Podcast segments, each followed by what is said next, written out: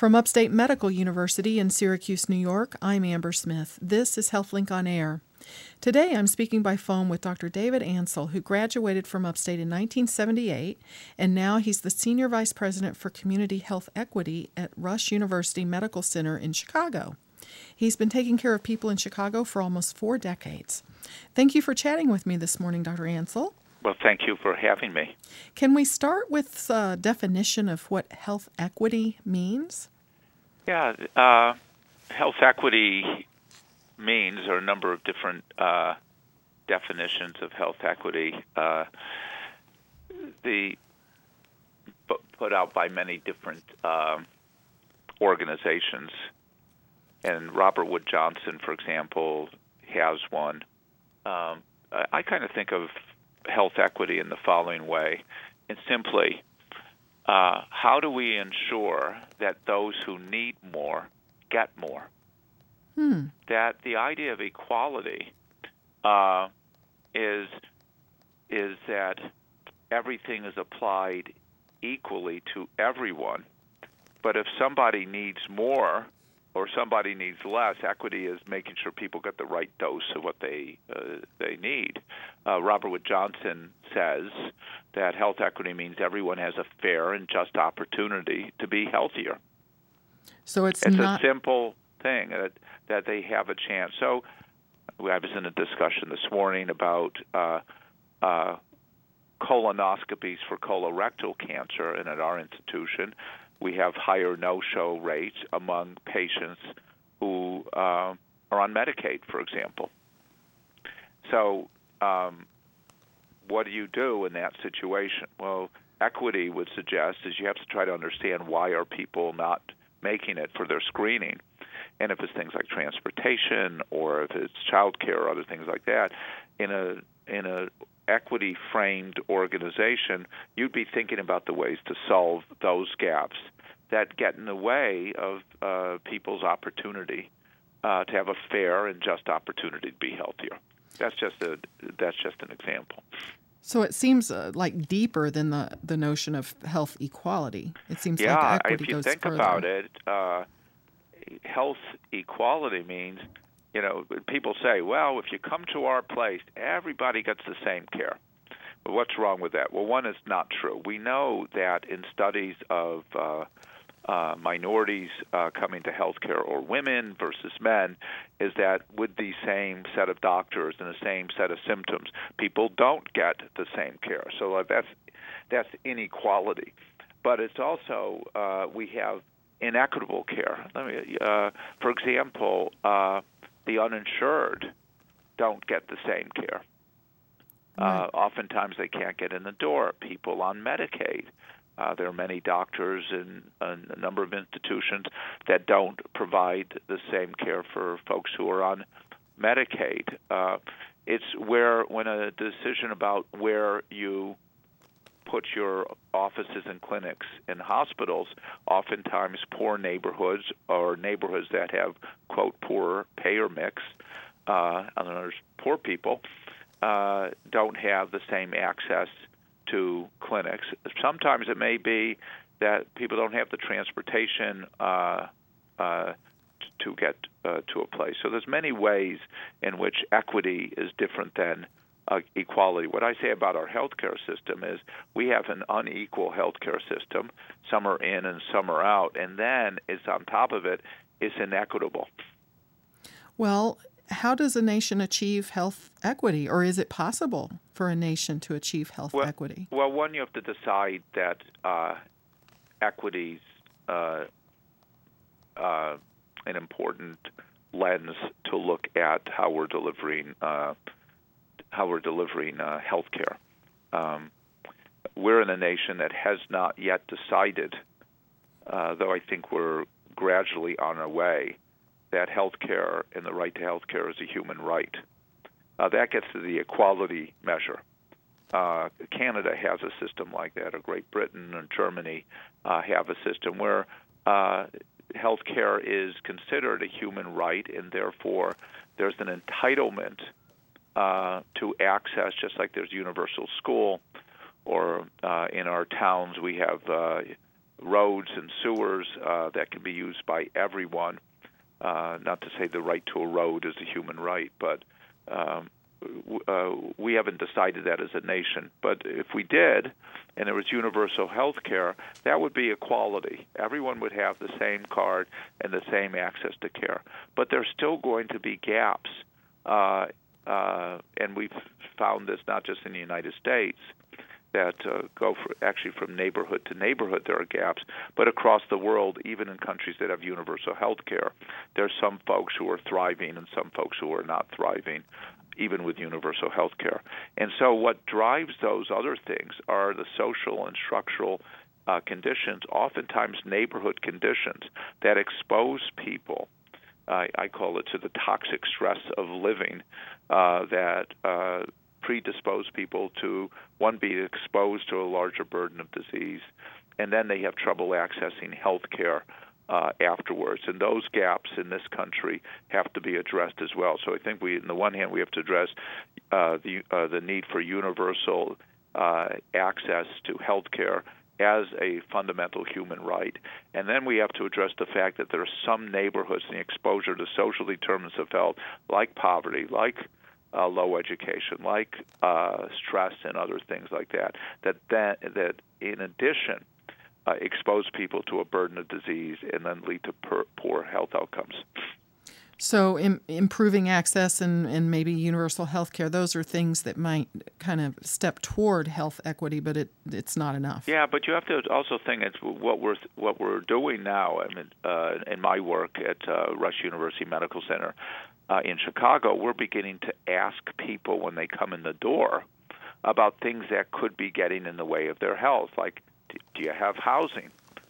You know, do you have affordable, safe housing? Do you have food? Do you worry about when your next meal uh, is going to come? Have you gone foodless because you couldn't pay for it? Is your electricity on? We found that we started screening our patients in Chicago, and I'm sure it's no different in in Syracuse, that 30% of our patients screen positive to having one or more non-medical but a social determinant of poor health. So if you're a diabetic and you're on insulin and you don't have a home or you do have a home but the electricity is off and your insulin can't be in the uh, refrigerator, how are you going to achieve your health outcomes?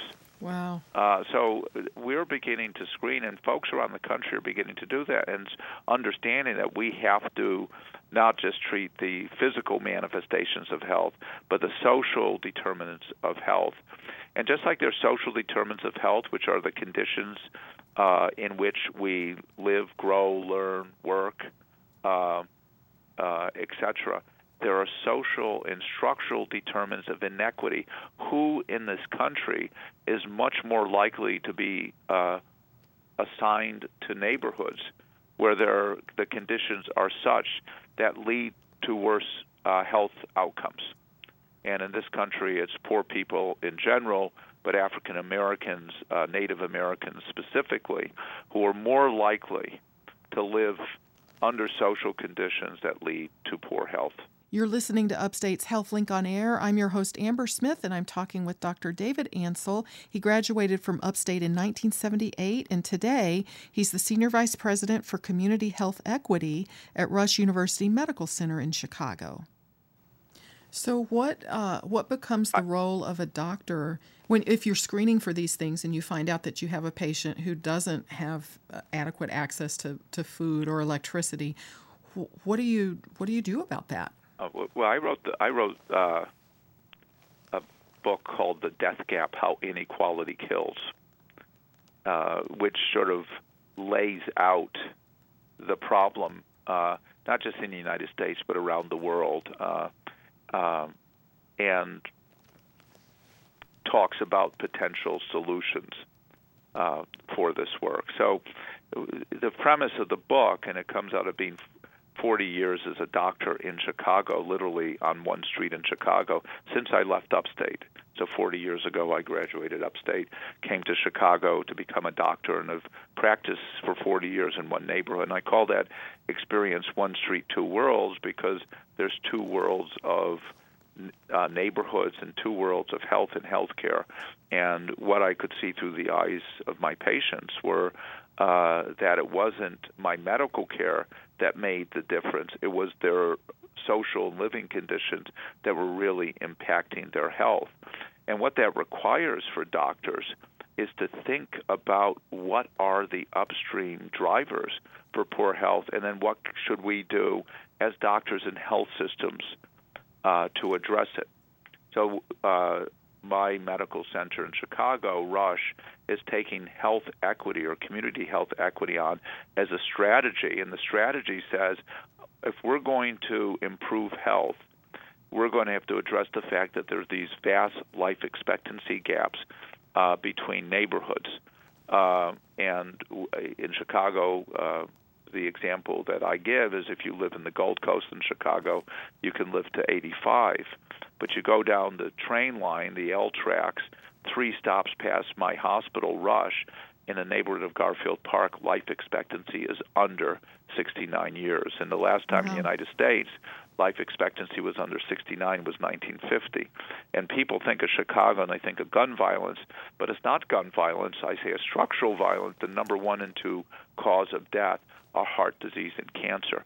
So it requires us to not just screen for the social determinants of health when people come into our offices, which you know very few places in the United States are doing right now. Are you hungry? Do you have a home?